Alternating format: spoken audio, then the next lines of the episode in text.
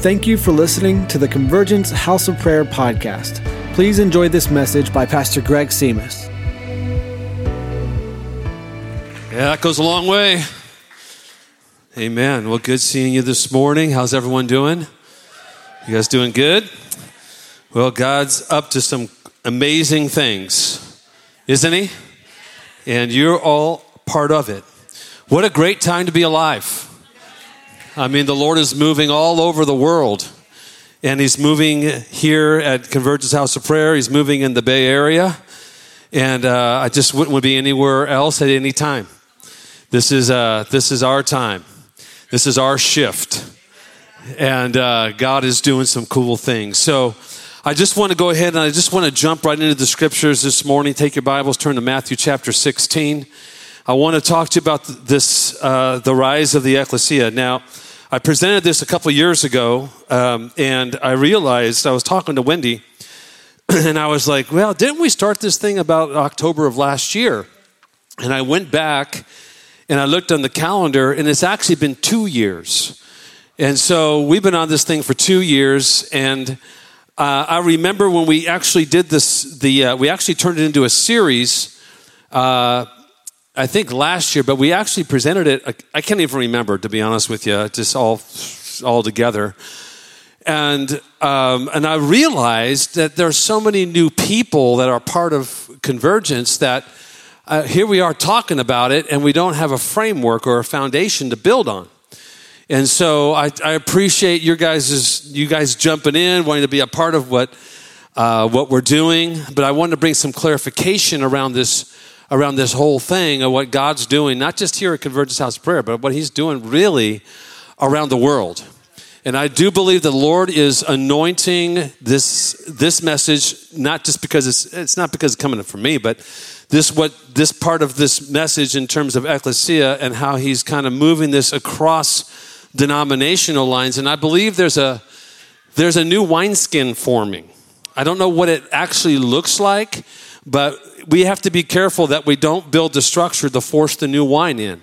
We have to let the new wine flow and build the structure around it. And so that's what I'm open to. I'm open to whatever the Lord wants. You guys know me. Whatever the Lord's a little dangerous, it's a little it's a little uh, you know pioneering it's a little you know you, you're kind of walking on that water sometimes you're feeling like okay what direction do we go what so you're really relying on the holy spirit and you got a bunch of people who are willing to jump in and go for it together. And so I just really appreciate every one of you for jumping in and let's doing this thing together as the Holy Spirit is moving. In fact, why don't you go ahead, give someone next to you a high five or something if you can. Don't hit anybody in the head, but just say, you know, we're pioneering this thing together. We're all doing it together. And that is exciting. All right. So, I told, you know, I told the crew that I need an hour for this message today. And be praying for us. I just want to say in uh, a week, golly, a week from Tuesday, we'll be in the Philippines. Wendy and I will be taking a week going to the Philippines. When we were in Germany, we actually got the invitation to go to Germany, 26 nations, 150 leaders.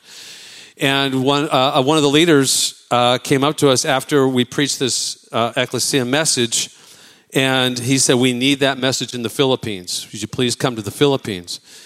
And so we prayed about it. We feel like the Lord, Bobby Conner says, Well, he says, Look at those doors that are open to you and just go through them.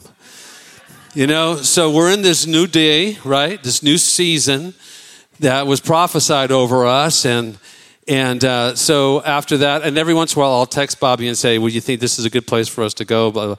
And so we just feel like it's the right time for us to go ahead and head down. So begin to cover us in prayer as we take off a week from Tuesday. I can't believe it's already here. A week from Tuesday, and we'll be at a conference there, um, four or five hundred people in downtown Manila. And so I haven't been down to uh, never been to the Philippines. How many's been to the Philippines? But I, I bet you there've been. Yeah, there's people. See, um, been to the Philippines, and, uh, and, and so we'll be ministering five times, and I think three times the conference. We'll do a local church uh, meeting, and then we'll meet with pastors on a uh, on a Monday. So I don't know how many hours that'll be, and they're, they're, they'll they'll ask you all the tough questions, you know, and so. Um, so we're excited about what the Lord's doing there. All right, so keep us in prayer. Matthew 16, are we there? Say amen. How many of you guys there digitally? Like you have it on your iPhones, you have it on your, just put your hands. I just want to see. I don't, don't put the digital device up, just put your hand up. How many of you guys are all with paper? You're still good with paper? Yeah, good, good for you. So I just want to let you guys know the Passion Translation is out now. And, um, and so it's the new, it's the New Testament Psalms, Proverbs, and Song of Solomon. And Bethel is, uh, Bethel is selling it. The Ford is by Bill, which is, I haven't read it, but Wendy says it's totally amazing. And so you can get it at Bethel's bookstore. Uh, but let me just throw you a hint. Uh, the genuine leather is coming in December. So if you guys are, I there's no to me, I'll spend money for a genuine leather uh, Bible, and so just want to let you know if you want to wait, you can. Um, but if you can go online, go to Bethel, you can grab it. Okay, enough of that commercial. Um, I just like the Passion Translation. Matthew 16. And this is out of the NIV. When Jesus came to the region of Caesarea Philippi, he asked his disciples, saying, Who do men say that I, that I, the Son of Man, am? And they said, Some say John the Baptist, some Elijah, and others Jeremiah or one of the prophets. And he said to them, But who do you say I am? And Simon Peter answered and said, You are the Christ, the Son of the living God. Jesus answered and said to him, Blessed are you, Simon Bar Jonah, for flesh and blood has not revealed this to you, but my Father who is in heaven. And I also say that you are Peter, and on this rock I will build my church, and the gates of Hades shall not prevail. I'm just choosing Hades from now on because Hadass is, anyway. Everyone say Hades. Honey, can you just give me a there's something about the air conditioner that blows on me or something that I just start my anyway. This is a personal little item. Thank you, honey. You're amazing. Isn't she amazing? All right, she is. Thank you.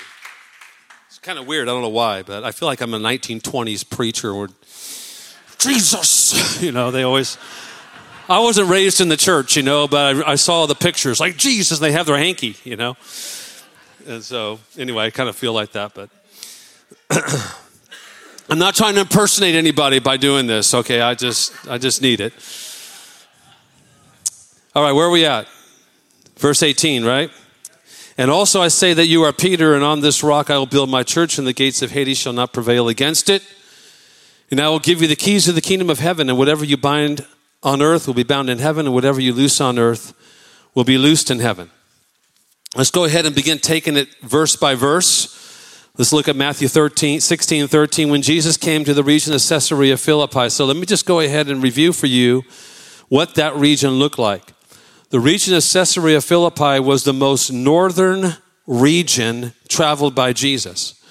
It was named after Caesar and Philip, and these Caesar and Philip were actually deified gods uh, of the day. And this was about a two day walk, and it sits at the bottom of Mount Hermon. So Jesus goes to Caesarea Philippi with his 12, his millennial 12. Remember, the millennial 12, Jesus' disciples were probably in their late teens and middle 20s. Probably, my, my guess is that they were probably, a lot of them were 21 years and younger. And the, and the, uh, and Peter, I think, was over, he was over, uh, he was about 22 or more because he needed money for the temple tax. Temple tax only happened to those who were 22 years old and over. So when Jesus says, hey, go catch some fish, there's going to find two coins in there, and one for you and one for me, and we're going to go ahead and pay the temple tax. So, you know, Peter was not a 60 year old, 60 year old man that we see in the movies, right, or 55 or whatever. These guys were young. And these guys were definitely under the age of 30 because you were never older than your rabbi. And so we know for sure that they were probably in their 20s. That's good. That's a good little good context. How many millennials? How many people that are 30 and under? Put your hands up. 30 and under. Come on, half of you didn't even raise your hand. All right. I know that's not true. Okay. So Jesus, Jesus goes to Caesarea Philippi, and not only does he go to Caesarea Philippi, he goes up on a two-day journey to the gates of Hades. And so uh, the gates of of Hades was the most pagan center in the Hellenistic world. If you can just, if how many how many people gone to Israel? Put your hands up. If you've gone to the gates of Hades, it was the gates of Hades was a place where it was probably the most demonic realm in the in in the Hellenistic world at the time of Jesus. Pan was worshiped there. 14 other gods were worshiped there. Pan was the half goat, half man, lust filled sex god who dwelt in caves.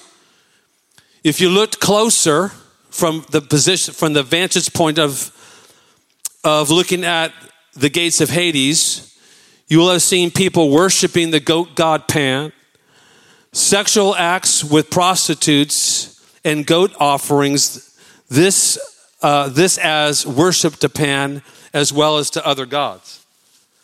This was, the gates of Hades was the most occultic, deepest, darkest, satanic region in Jesus' day. Caesarea Philippi was despised by, despised by Jews and rabbis. Caesarea Philippi was the opposite of Holy Jerusalem. It was a place of darkness, debauchery, and occultism. The modern equivalent of Vegas, San Francisco, and New Orleans, which Jesus wants to redeem, all of them, rolled into one. No good Jew would defile himself by traveling to such an accursed place. The city's Hellenized pagans believed that this was the great abyss which makes the entire cave, the gates, the, the gates of Hades, a frightful doorway to the underworld one of only a handful of portals in the known empire. They call it the gates of Hades. If a pilgrim were to linger long enough, he would witness perverse rituals involving sexual acts with goats and temple prostitutes in honor of the goat god Pan, Lord of shepherds and, and music, God of pleasure and fear. On the outer wall, carved recesses in the cliffs celebrate other deities too, such as Echo and this other god who I can't even pronounce, possibly also the fertility goddess Nemesis. It is believed that both Baal and the spirits of the dead enter into the underworld through these gates called Hades. Because the cave entrance looks like a yawning mouth on a naked stone. So the people in that day believed that this was the great abyss, which makes the entire cave a frightful doorway to the underworld. Hades was the god of the underworld. His name means ruler of the dead, and he had two brothers, according to legend Zeus and Poseidon. Poseidon, Pers- something. Persimmon, so whatever. Here's the context Jesus takes him to the deepest, darkest, most occultic region of his day to give us two of the greatest New Testament revelations. Jesus does not choose Jerusalem to release the revelation. He chooses the darkest region to release two of the greatest revelations in the New Testament. The setting is the background of the most important question in the human race. I want you to grab this picture with me. Jesus is very Jesus is very strategic. And Jesus is taking his 12 millennial disciples. He goes to Caesarea Philippi, and then he takes those 12 on a two day journey to the very gates of Hades, the darkest region in that in the known world, the most demonic, demonically infested region in that world, in his in that day, and he's going to release upon them two of the greatest New Testament revelations to these young 20-year-olds in the darkest region of the world. And he asked them the question. He says, Who do men say that I, the Son of Man, am? So they said, some say John the Baptist, some Elijah, and others Jeremiah, one of the prophets. Some thought that Jesus was, was, the, was John the Baptist, the one of the greatest or the greatest Old Testament prophet, a forerunner risen from the dead. Some thought it was Elijah, who was a prophet of miracles, a type of forerunner of Christ. Some thought it was Jeremiah. Jeremiah was the man of sorrows, the weeping prophet. And just to make sure that we covered everything, they said, or one of the prophets. So the greatest question to, ever, to mankind to this day is who is Jesus to you? He doesn't ask them that question when they're in Jerusalem. He doesn't ask them the question when he's in Galilee. He doesn't ask them the question in any other place but the darkest place on earth spiritually. Who do you say that I am? And so he says in verse 15, they go ahead, they give him they give him like what they think that people are saying, and he says to them, But who do you say I am? And Simon Peter answered and said, You are the Christ, the Son of the living God. The most important question any human will hear and need to answer is actually presented to them in the darkest region on earth. It is the ultimate question. It's the question that we all have to ask before we meet the Lord when we pass from this, from this place and we go on to the next. And Simon Peter answered and says, You are the Christ, the Son of the living God. With a burst of revelation, Simon Peter responds by calling Jesus the Christ, the Son of the living God. Christ is his title. Jesus Christ, Christ is not the last name of Jesus. Just so we get that on record. Christ is his title, signifying Jesus was sent from God to be both be king and be deliverer. I want you to understand something from Genesis chapter 2 or Genesis chapter 3, I can't remember, when, when the Lord says, you're, you know, there's going to become, there's going to come one that's going to crush the head of the devil. So for, for generations, for hundreds, thousands of years, they were waiting for this, anticipating this Messiah that would actually come and be their deliverer. It's at the darkest place on earth, the most occultic region. I'm emphasizing this. It's at the gates of Hades that this blast of revelation hits Peter and says, You are the Christ. You are the Son of the living God. So, what he's saying is, You're our King. You're our deliverer. You are the anointed one. You are our Messiah the long awaited king and deliverer who was anointed to usher in the kingdom, the ruler. Now remember where there are. All of hell must have shook at the confession of Peter. It's in this very setting that Jesus chooses to allow his disciples to get the, to get the full weight of this revelation. The rest of the journey, of Jesus' journey, now shifts toward Jerusalem and his death. This is the pinnacle of the disciples' revelation of Christ and what he wants them to know. In other words, Jesus doesn't go any further north than the gates of Hades. From that point, from that point of the revelation, the question and the revelation, everything points south to Jerusalem and unto his own death.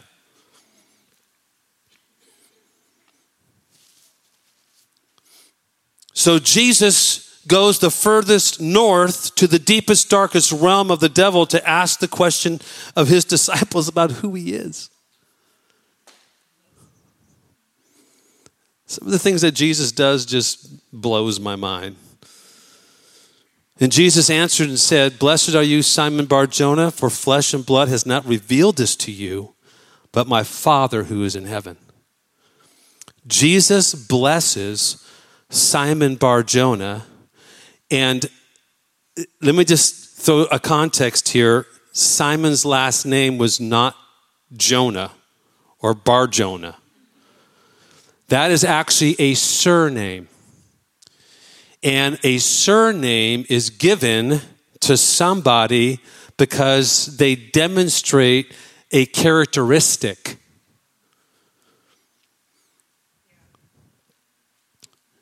Jonah, if we know in Scripture, ran from his commissioned call to save a city.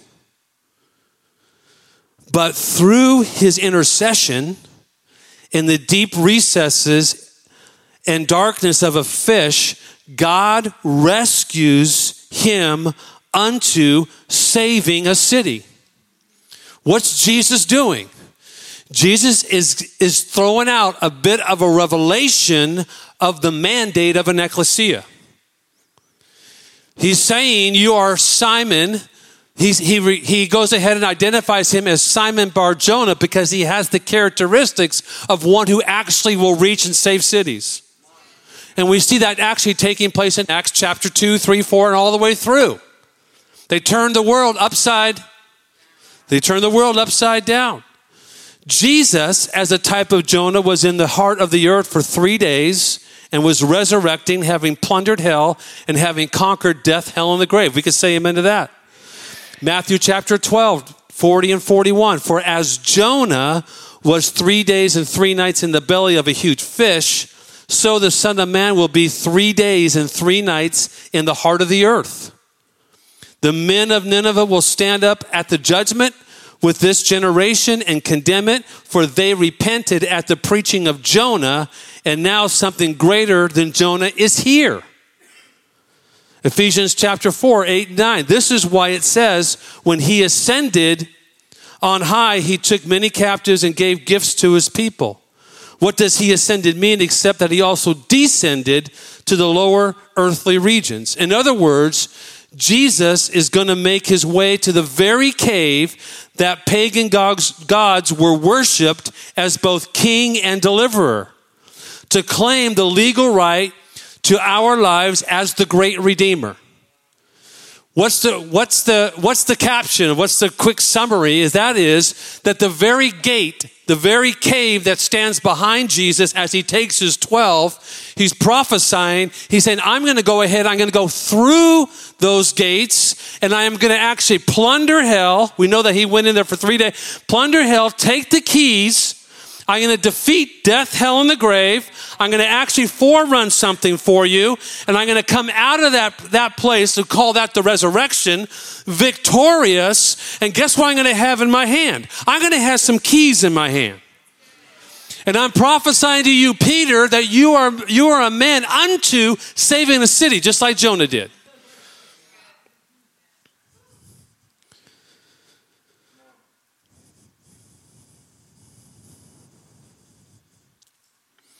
So we have to understand that Jesus is pointing to something.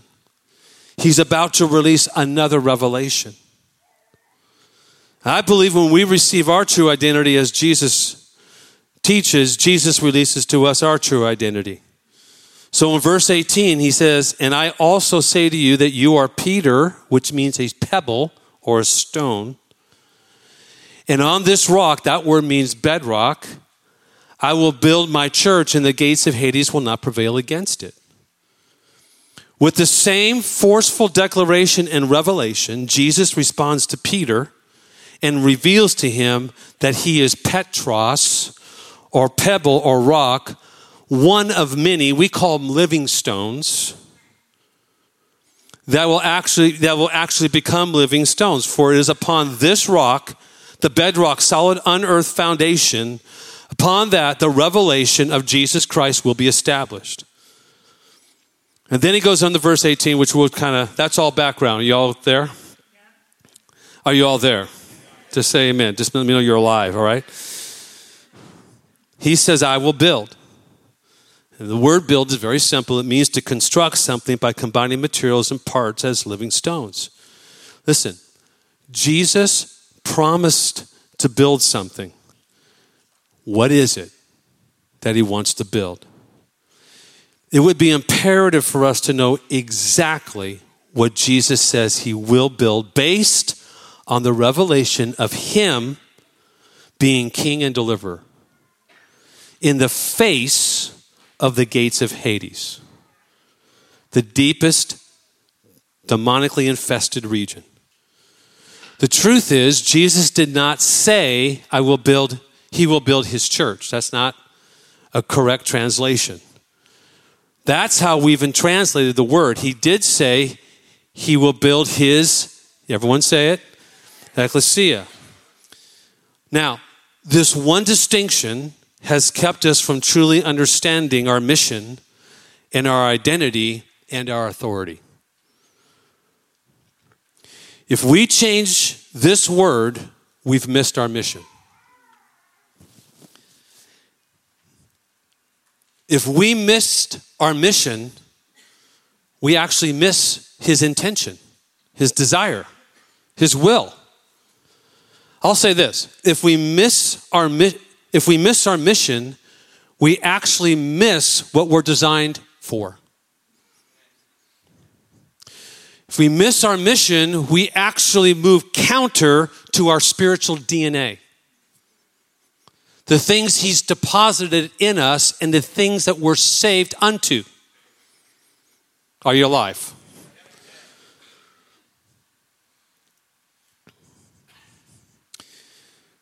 Well, what did Jesus said?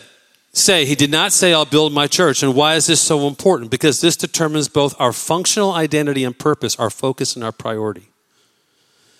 The word church is the word kurikon. Everyone say that just for fun. That word did not even exist until the fifth century, about 400 AD. More like 350. It's an old Anglo Saxon word and if you went on your iPhone this morning, don't do it, or your, I said iPhone because I'm an Apple guy, on your smartphone, and you went to any dictionary and you looked up the word church, you will not find the Greek word ecclesia there at all. You won't even find it as its origin. You'll find a Latin word. Because church and ecclesia are two different words. If you have two different words, you're going to have two different meanings. So I got my Apple computer opened up because I'm an Apple guy. We got another amen in the house. We have an altar call. It means a building used for public Christian worship. They came to church with me. That's the actual definition. I don't know if I got it from Webster or, you know, whatever the ones that pop up, but that's it. That's it. So, so the word church is a pub is a building used for public worship, Christian worship. It actually, its origin is the word circle, which we get the word circle. And if we look deeper, even into the more German word, it's based on the medieval Greek word kurikon from the Greek word means doma or means the Lord's house. So I want you to get this picture. Jesus takes his young millennial disciples to the darkest region in the world, the most demonically infested region. You have temple prostitutes behind him. You have 14 gods being worshiped there. He's going to release the greatest revelation in the New Testament and he's, he, he goes ahead and releases who he is. He's ready to release who he is. And he, the second one is that he actually releases what we're supposed to do, what he's building. Friends, Jesus did not say, I will build the Lord's house, and the gates of Hades will not prevail against it.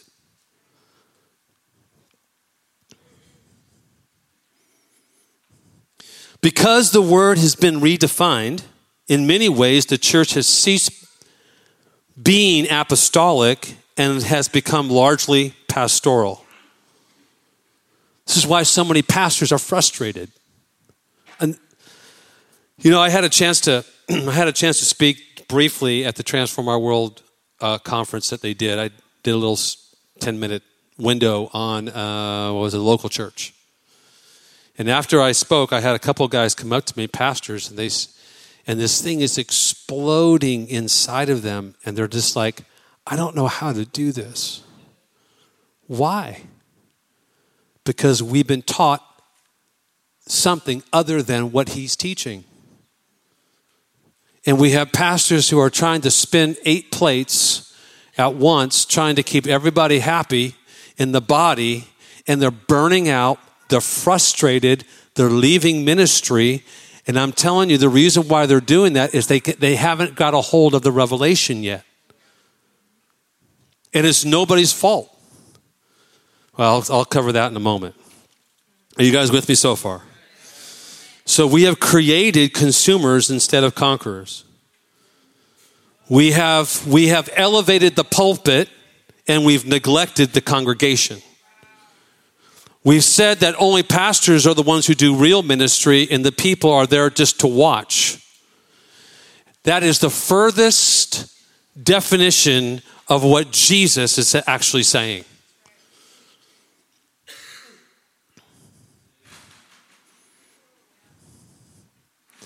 So we have to recall from the early days of the church it was constantly being confronted by persecution, yet growing.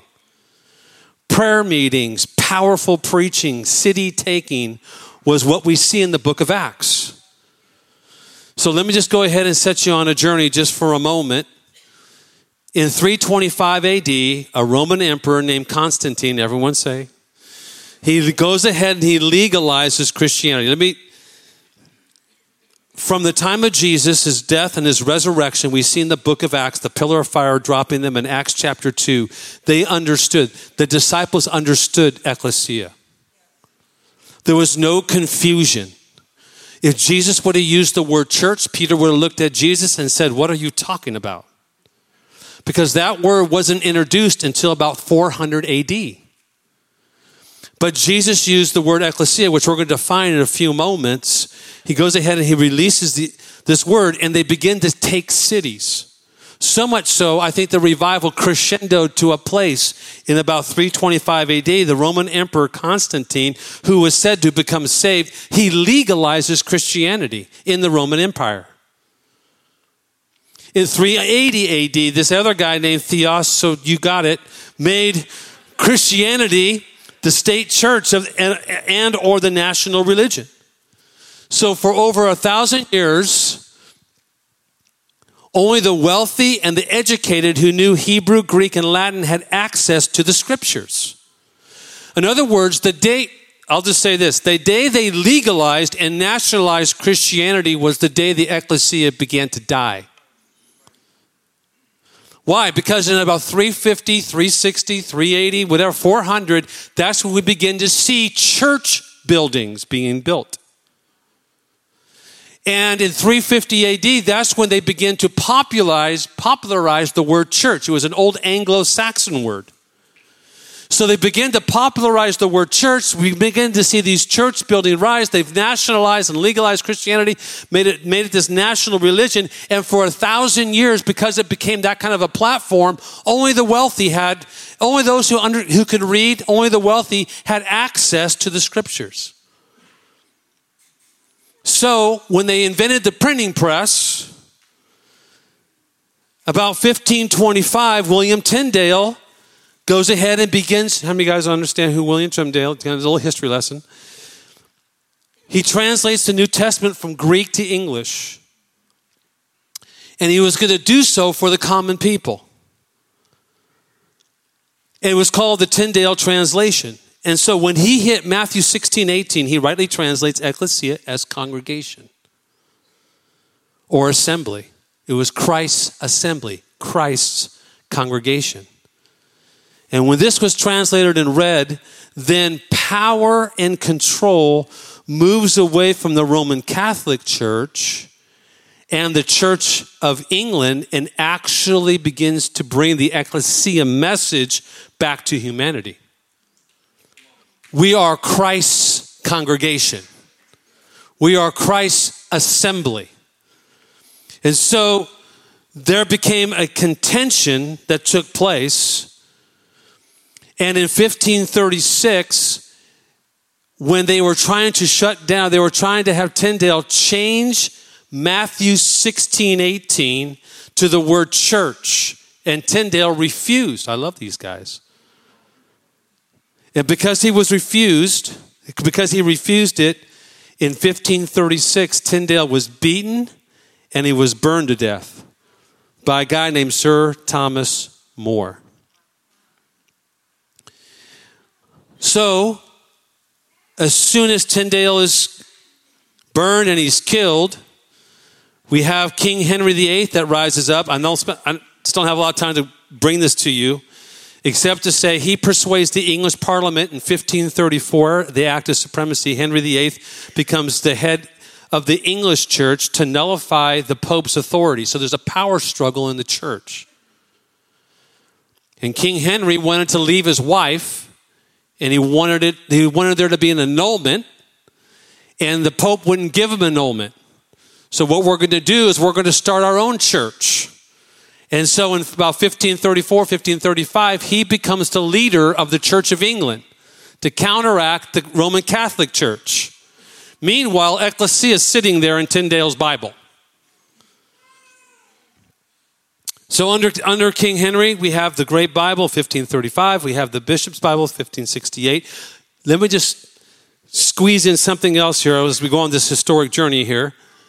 The Geneva Bible is printed, I don't even know, 1560 something, which is more of a Protestant Bible that came out which actually I think translates the word properly. We have the Great Reformation taking place in about 1517 under Luther. So a lot is going on in the 1500s. There's a war going on in the 1500s over the right translation of this one word, among other things. So it was about 1604 when King James the First became king. I don't know, I'm treading on some water here, um, some shaky ground here.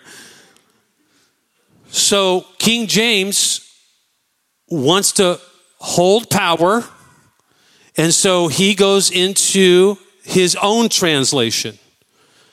And from about 1604 to about 1611, when it actually was published, he goes ahead and he sets he sets 47 translators into place and he gives 15 rules of translation. He gives them these rules. He says, I want you to translate the Bible, but and I want these 15 things to happen.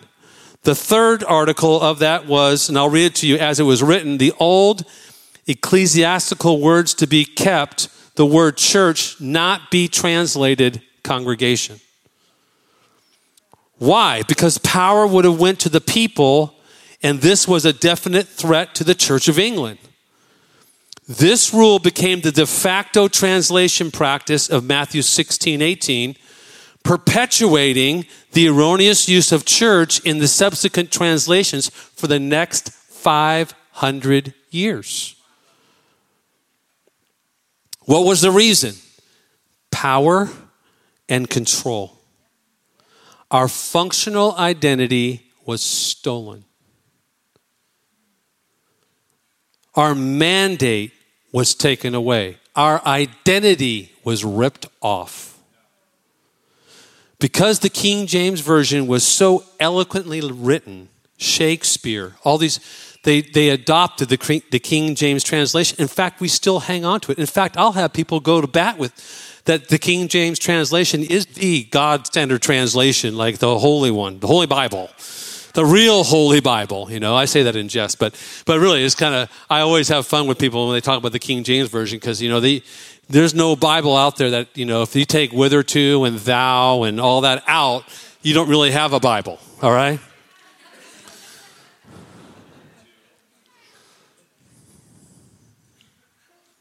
So, how do we use the word church? What church do you go to? Why did you leave your church? How was church today? My church is located in Fremont. Where's your church located? We gave to the building fund so that we can build a church. Because church and ecclesia are two different words, they carry two different meanings. And because of this, we have to ask the question here it is Are we co laboring with Jesus in building what he said he would build. Is our message the same as his?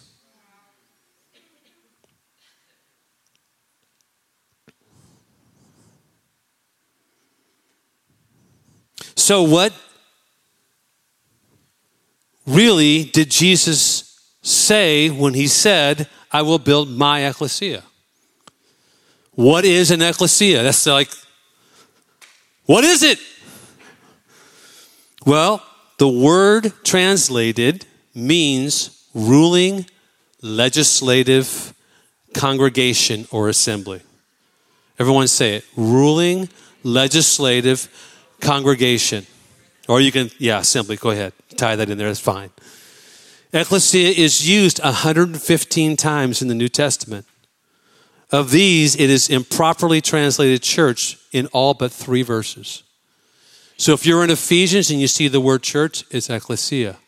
If you're in Revelation and you're looking at the, the, mess, the seven messages to the churches, the word there is ecclesia. In other words, ecclesia was not isolated to just Matthew chapter 16, verse 18. Paul used it, Peter used it, New Testament writers used the word ecclesia. So they didn't use, they didn't write the word church down. Paul didn't write church. Peter didn't write church. John in Revelation did not write church. He wrote the word ecclesia. Now, Jesus could have used any other word in Matthew 16, 18. He could have used bride. He could have used kingdom. He could have used temple. He could have used army. He could have used a family. But Jesus says, upon the revelation of who he is at the gates of Hades, I'm going to build my ecclesia. Now, this is, a, this is, this is mind blowing. There were three main institutions in that day there was the temple, there was the synagogue, and there was the ecclesia. The temple was religious, the synagogue, you guys hang with me here, was religious. The, ex, the ecclesia was governmental. Jesus could have said, I'm going to build uh, temples. Upon this revelation, I'm going to build temples. I'm going to build, I'm going to build synagogues, which really, this is what kind of looks like a synagogue, buildings. But he said, I'm going to use, he actually took a secular word and he made it his own. The Passion Translation has it right. It says, I give you the name Peter, a stone, and this truth of who I am will be the bedrock foundation on which I will build my church, hyphen, my legislative assembly. Isn't that strange? It wasn't a religious word. Far from it. Every city had an ecclesia. The participants of the ecclesia were male citizens over the age of 18. There were 6,000 in number. They met 30 to 40 times a year, and they were summoned from a whole to legislate.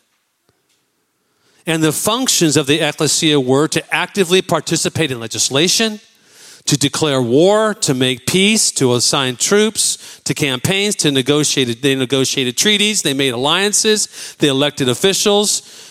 They were, they were uh, including mili- military generals. They were chief magistrates in the city. They banished citizens. They made judicial decisions. In other words, the ecclesia legislated a city. In legal cooperation with the Senate, the ecclesia had the final decisions in all matters affecting the supreme interests of the state. As war, peace, alliances, treaties, regulation of army and navy, finances, oh man, loans, tributes, duties, prohibition of exports, imports, the introduction of new religious rites and festivals, on and on it goes. The ecclesia had power to legislate. They were given authority to legislate. In other words, the secular ecclesia had expansive authority in determining the affairs of their cities and their territories. To adequately manage these affairs, the ruling council typically met three or four times a month. Ecclesias were used to colonize regions. They were apostolic in nature, they were not pastoral. Jesus said, this is why it's important to see Matthew 16, 18 for what it is. Jesus says, I will build my ecclesia. What's he's talking about? He's talking about a kingdom that he brought. It says in Isaiah chapter 9, 6, he says, The government will rest on, I think it's 9, 6, government's going to rest on my shoulders. The prophet says, the government's going to rest on his shoulders. And when he came, he didn't bring a religion, he brought a government.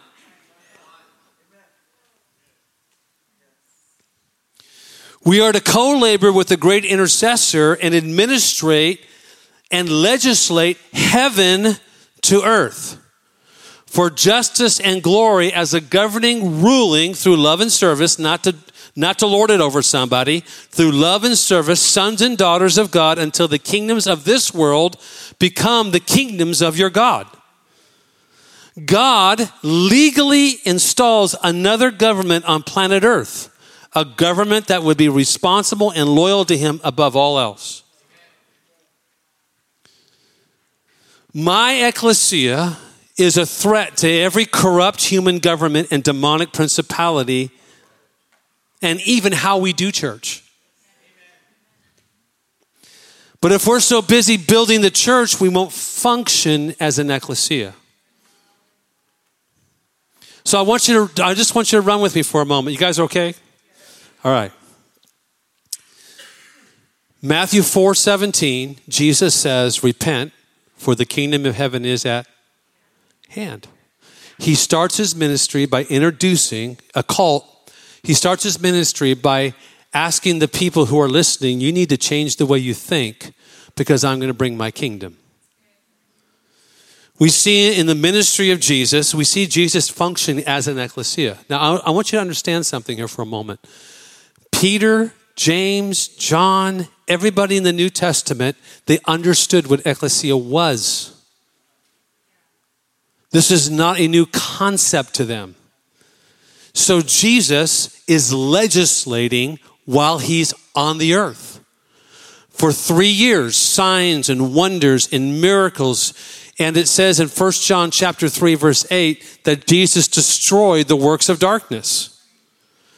So dads who were crippled would actually be healed and begin to play with their kids again.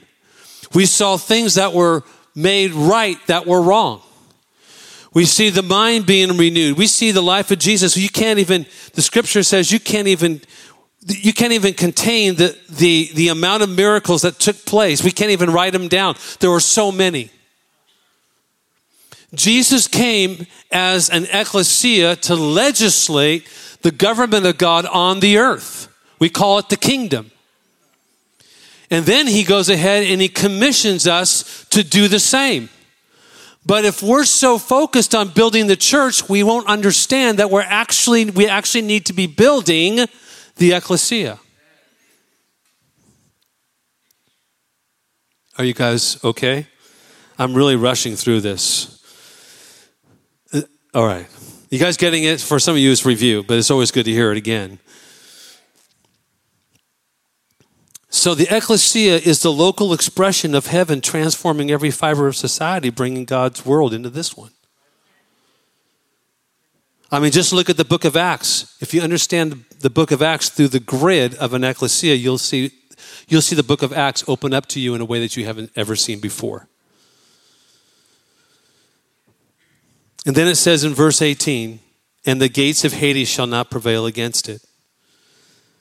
The ecclesia has a target. And the target is from the heart of the king himself.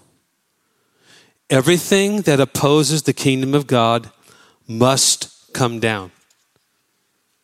And then he says in verse 19, And I will give you the keys of the kingdom of heaven. And whatever you bind on earth will be bound in heaven. Whatever you loose on earth will be loosed in heaven. Keys of the kingdom of heaven is the revelation, wisdom, and power to take ground.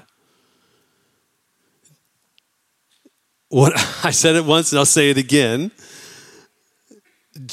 Jesus has the keys and the devil does not. He stands behind gates that he has no keys for. What's the point? The point is we have to shift our thinking and our paradigm in such a way that we actually come in line and come under what Jesus actually said he wants to build. I am not interested in building something that he's not. Whose fault is it? Well, it has to be, it has, the, the finger has to be pointed to leadership. But for so many years, we've all been kind of, it's, it's been church through osmosis, it's kind of been intentional, but we're talking about, this is a crazy idea. You're talking, we're talking about touching an institution that's been go, doing this for 500 years. And I'm a local church pastor guy. I've been in ministry 32 years. I love the local, if I, if I can use the phrase here, I love the local church. But you guys, we measure our success by attendance. The ecclesia measures their success by influence. We have been, so when we talk about, when I go to a conference or I go to someplace, you know, council meeting or whatever, they say, "Hey, man, Greg, how you doing? How big's the church?" Because that's how that's our measurement. Listen, Jesus did not wear the, the crown of thorns on his head and take the 39 lashes to see how many people we can get into our buildings. That's not the measure. But we've made it the measure because of how we've understood the scripture. So we don't we, though we understand that we're, we are the church, we don't understand what that means. So, what does that mean? That means that I'm on the same level as you. That's what it means. What that means is that I have an anointing and a role, a fivefold gift that I operate in, but you're just as much a minister as I am. That actually is a little scary for those that are actually sitting in the chair, and it's both scary and empowering. It's scary in the sense of, oh, I need to do something. But what we do is we have the church in survival mode. And so they, people are coming in and they can barely make it through the week. And you feel like you have to give them hope on Sunday. And then they barely make it through the week and they haven't given them hope on Sunday and we tell them you got to come to church so you can be empowered to have. Now, I understand the value of a gathering, but we haven't, we're not raising up people who can actually transform cities. We're not empowering people who actually have gifts and anointings that are sitting. You guys have way more anointing than me. You guys could have said amen there. I wouldn't have felt, I wouldn't have felt bad at all. Why? Why don't, why don't, why do people in the chair, if I, if I'm in a marketplace conference and I have to, I have to give value as a pastor to marketplace people because they don't think that their ministry counts? Where did that come from? You're just much a minister. I'm on a different platform. I'm on a different, I'm on a different, I'm on different ground. But your ministry is, is you know, at, at Google or Facebook or Apple or wherever it is, the construction site, wherever it is, that's where you're carrying the anointing. That's how you transform your area, your world. Why? Because Jesus is calling us his ecclesia. It's governmental, it's not religious. Let's just throw off religion right now. Just take it like this and just throw it off. That sets us on a journey, doesn't it? Because it begs the question that how do we do this? How do we live as the ecclesia? Well, they gathered. The ecclesia gathered. So this is not a church meeting, this is an ecclesia gathering. This is a place where we legislate. This is a place where you're equipped.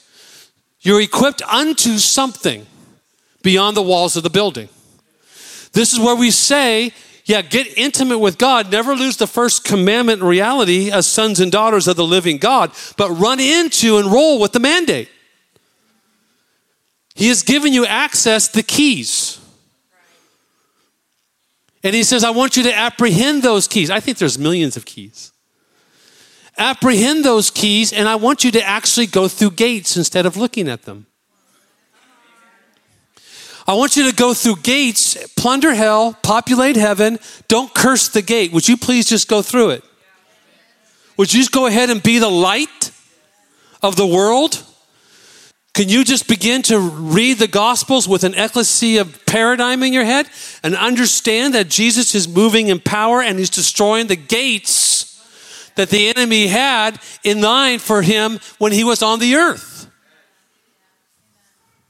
It's a shift.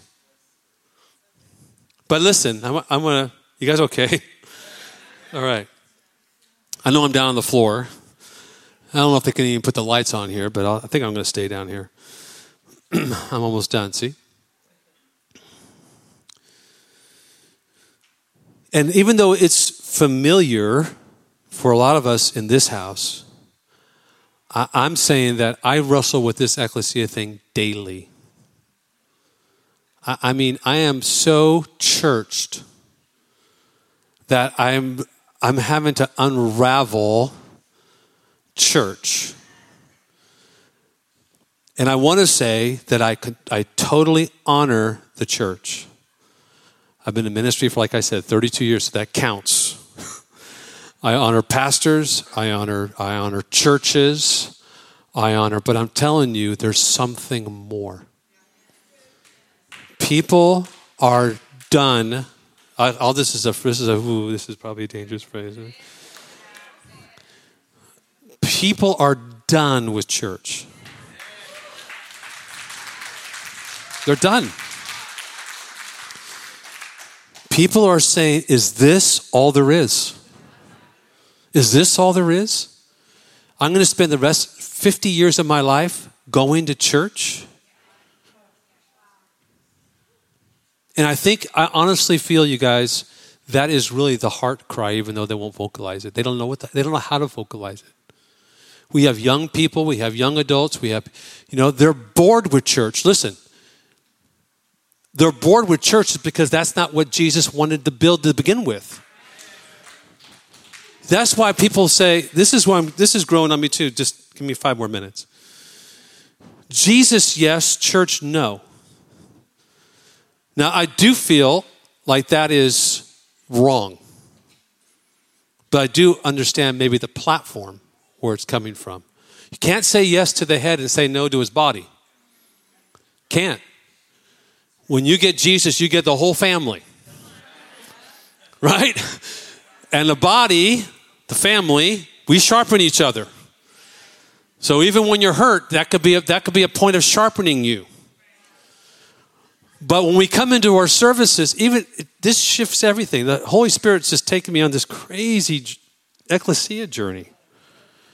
And I catch myself, I can't tell you how many times I catch myself, that's churchy, that's churchy. That's not ecclesia, that's churchy. I mean, it's almost daily. Even how I measure things. Even today, I'm looking over the crowd. Now, There's a lot of people here. Well, where's that person? Where? I mean, that's a father heart, right? That's a pastoral heart. But we measure, like, what was a good service? Well, we had 300 people in the service today, and that was a great service. I mean, it could be just as boring and spiritless as. You know, you can have a, uh, confession time because you're family, right? You can have a church with little prayer. I mean, you can know how to build a church. And we have classes, we have church growth books. Breaking the 200 barrier, breaking the 400 barrier, breaking the 800 barrier, breaking the 1200 barrier. You know, be a mega church, you know, all these things that we have books for. But you could you could actually you can actually build the church with little prayer. Just you just got to know the right techniques. You understand the spirit of what I'm saying. But you can't be an ecclesia without little prayer. Because ecclesia is about breaking down, going through the gates of Hades and tearing up the devil, right? And destroying his works. You can't learn deliverance in a book without the presence. you'll get run out like the sons of Sceva did. Jesus I know, and Paul I know, but who are you? Ooh, that's scary right there. I mean, I don't know. I don't know who I am. I just would have took off, you know. and they tried, right? So we're ministering to these. This is what's interesting, guys. We're ministering to this this simple message in Germany, and we have all these people that are just like, oh my gosh, what is this? And I'm careful not to. What I tell people is that we have to inject the local church with ecclesia DNA and let everything else fall off. So we embrace the gathering, we embrace fellowship, we embrace community, we embrace small groups, we embrace these things, but we embrace them with a DNA of an ecclesia. Well, what does that look like? I don't know yet. I just know that in Acts 2, they, t- they changed tables into pulpits. The increase of revival didn't happen in the temple, it happened in homes. And homes were places where they, they slept and they did business. So Jesus probably lived with his dad, Joseph, and he actually, they ran their company from their house. We're kind of getting back to that now with the computer, right? I mean, anyway, people get up at, you know, 10 o'clock and they just, you know, lounge around, get to the computer, go to work, right? So I don't know what this I don't know what this looks like except to say I know what Jesus is saying. And when we're in we're in Germany, this is what we're this is what we're seeing. And then when we go to Philadelphia, this is what we're seeing. And we're kind of testing it out. I'm not knocking on any doors. I'm not calling anybody. Hey, man, like, let me come preach this message, bro. I'm not doing any of that. We're just trying to fulfill his mandate, not my mandate. And so then we, we hear things like, you need to bring this to the Philippines, like this, you need to bring this to the Philippines. But I'm not the only one who's moving in the messaging. Do you understand what I'm saying? I want you to get a bigger picture. So Ed Silvoso writes a whole book on ecclesia before I even knew he was writing it. It's called Ecclesia, City Transformation. This is the, this is the key ingredient. This is the leaven in the dough. This is what, this is what the body of Christ needs. What, I'm trying, what am I trying to say? We've lost our identity and now we're regaining it. Yes, we're sons and daughters. But our identity is an ecclesia as sons and daughters. We don't, and here's been my message I've been pounding a little bit. We don't, we don't become the ecclesia by doing. We are the ecclesia, so we do. It comes out of a place of our identity. And so what happens is it's, it's, it's what's been lost that's been reclaimed and captured. And so what I'm afraid of is, is our clergy, our pastors, are going to say, if I just do more city outreach, if I just if I just meet with the mayor, I'm the ecclesia. If I'm just no no no no no no. You are the ecclesia, and out of your identity, you move out in the ministry. So as an ecclesia, we pray. As an ecclesia, we tear down strongholds. As an ecclesia, we reach into dark places and we pull people out. Why? Because that's our mandate. Our mandate, oh man, Jesus, help me with this one. Oh Lord. Our mandate was never to do church. Our mandate was to be the ecclesia of God. Our mandate Oh, Lord God.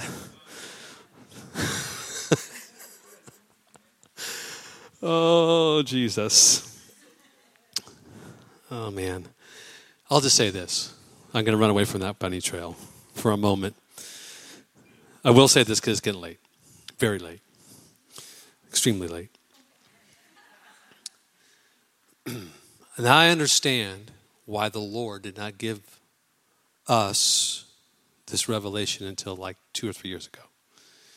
A growing revelation. I mean, Dutch Sheets is preaching this. I mean, I'm telling you guys, you're going to start seeing this more and more, this word come up more and more. That's all I'm saying. And I, am saying that because I want you guys to understand that God is validating it across denominational lines. And he's, he's given it to people that have a broader, much wider platform. You know, if you know what I'm saying, platform in a good sense, not a bad sense, but I'm just saying visibility is probably a better word. And you'll see this more and more begin to unfold. It's what he's doing right now. He's bringing it all together. And this is part of God raising up the apostolic. And if you're part of a if you are part of an apostolic house, you are apostolic. And so that's your covering is apostolic. And that's the way it's always been. And the apostle is the leader of a boat, a, sh- a, a fleet of ships that actually go into new territories and they bring their kingdom in the new territories. So you've all been drafted. We all have an assignment. And here's what's so cool about it we aren't designed to do church, we bear it. We have questions. When will I ever find the right church? You know why? Because we're not supposed to be doing church. We're supposed to be the ecclesia of God. That's why he says, I'm going to build mine. It's my ecclesia. My kingdom's not visible, it's invisible. You guys catching my heart right now? Please don't email and say, PG hates the church. It's not it at all. That is not it at all. I want to bring fulfillment to what he's doing to the church. I want the full measure of what he paid for.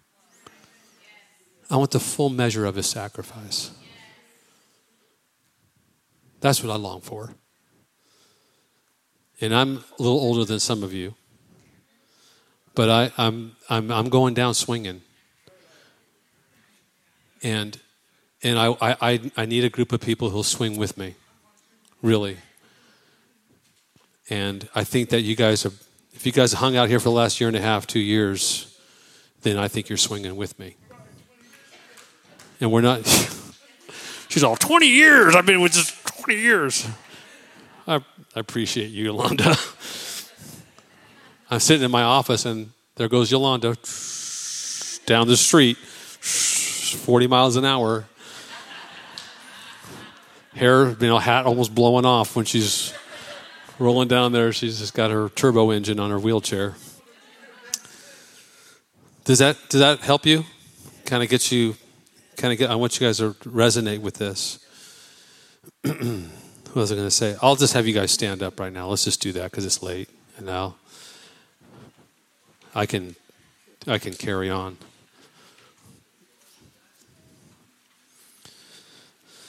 Well, let me conclude with this.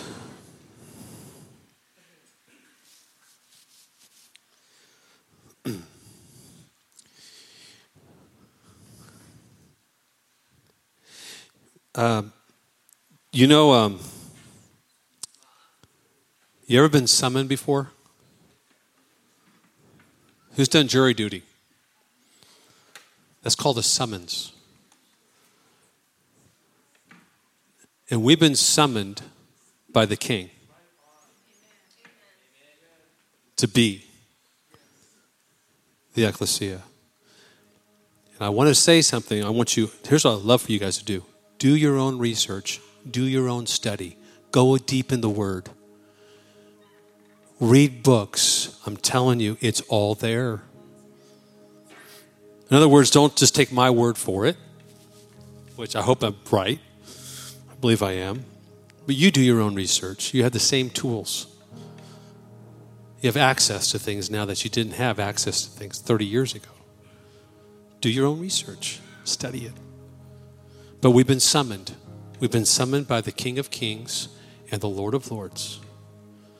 We've been called into something that is part of your DNA. This is not something that's supposed to be uncomfortable. This is actually something that would actually complete you. It brings you to a place where you, you, this is what you're wired for, this is what you're born for. This is it right here. This is it. It's what the Spirit of God is doing. It's Acts chapter 1, 2, 3, 4, 5, 6, 7, 8, 30,000, what is that, 25, 30,000 saved in a year and a half. This is what we're born for. Startles me when 95% of, the, of believers have never led someone to the Lord. That's a church paradigm that needs to be broken. I want all of us to lead people to Jesus. All of us to lay hands on the sick and they'll be made whole. All of us to share our faith. All of us to see the kingdoms of this world come under the lordship of Jesus. Shaking every mountain, every governmental mountain, every educational mountain, every, every family mountain, every sphere of influence that actually bends its knee to the lordship of Jesus. That's what I'm born for, aren't you? That's what I'm born for. Listen, I'm not born I'm not born to do church as we've defined it. I just get frustrated. So that's what I'm believing for. I'm not, I'm, I'm, I'm involved with Ed Silvoso because he's doing what I'm born for. Transformation, being the ecclesia of God. And we're going to find more and more people who are going to be so inclined, if I can use the word, who, has, who have the paradigm running with it. Father, I just pray as we leave today, I just release the ecclesia anointing over every person in this room. Father, I pray that you would take us into deeper waters. Lord God, I pray that our cities would be literally transformed. God, that we just don't talk about transformation we don't, you know, hope the pastor does it. Those days are over. And I just empower every person in the chair, every person that's standing in this room to be ministers of the gospel with a full level of anointing, equipped by the Holy Spirit to bring people to Jesus and to see signs and wonders cover the, cover the earth. And Lord, for our region, for the Bay Area, for the Silicon Valley, God, I pray that you would raise up more and more apostolic men and women who carry the mantle. God, I pray that voices would arise to bring us into our place of our true identity, of who, we're, what we're supposed to do, what you've called us to. And God, may we do it with grace. May we do it in love. May we serve people well. May we serve our cities well. And I thank you for it. Amen. well, that's it for me. But it's not it for the Lord, right? Turn to your neighbor and say, You are the ecclesia of God. Just say it. Just turn to your neighbor and say, You are the ecclesia of God. You are Christ's ecclesia. You are. You are, you are, you are. And you can and you can also tell them this. You are going to turn your world upside down. Go ahead. You're going to turn your world upside down for Jesus. Turn your world upside down for Jesus. We hope you enjoyed this message. For more messages like this, please subscribe and thank you for listening.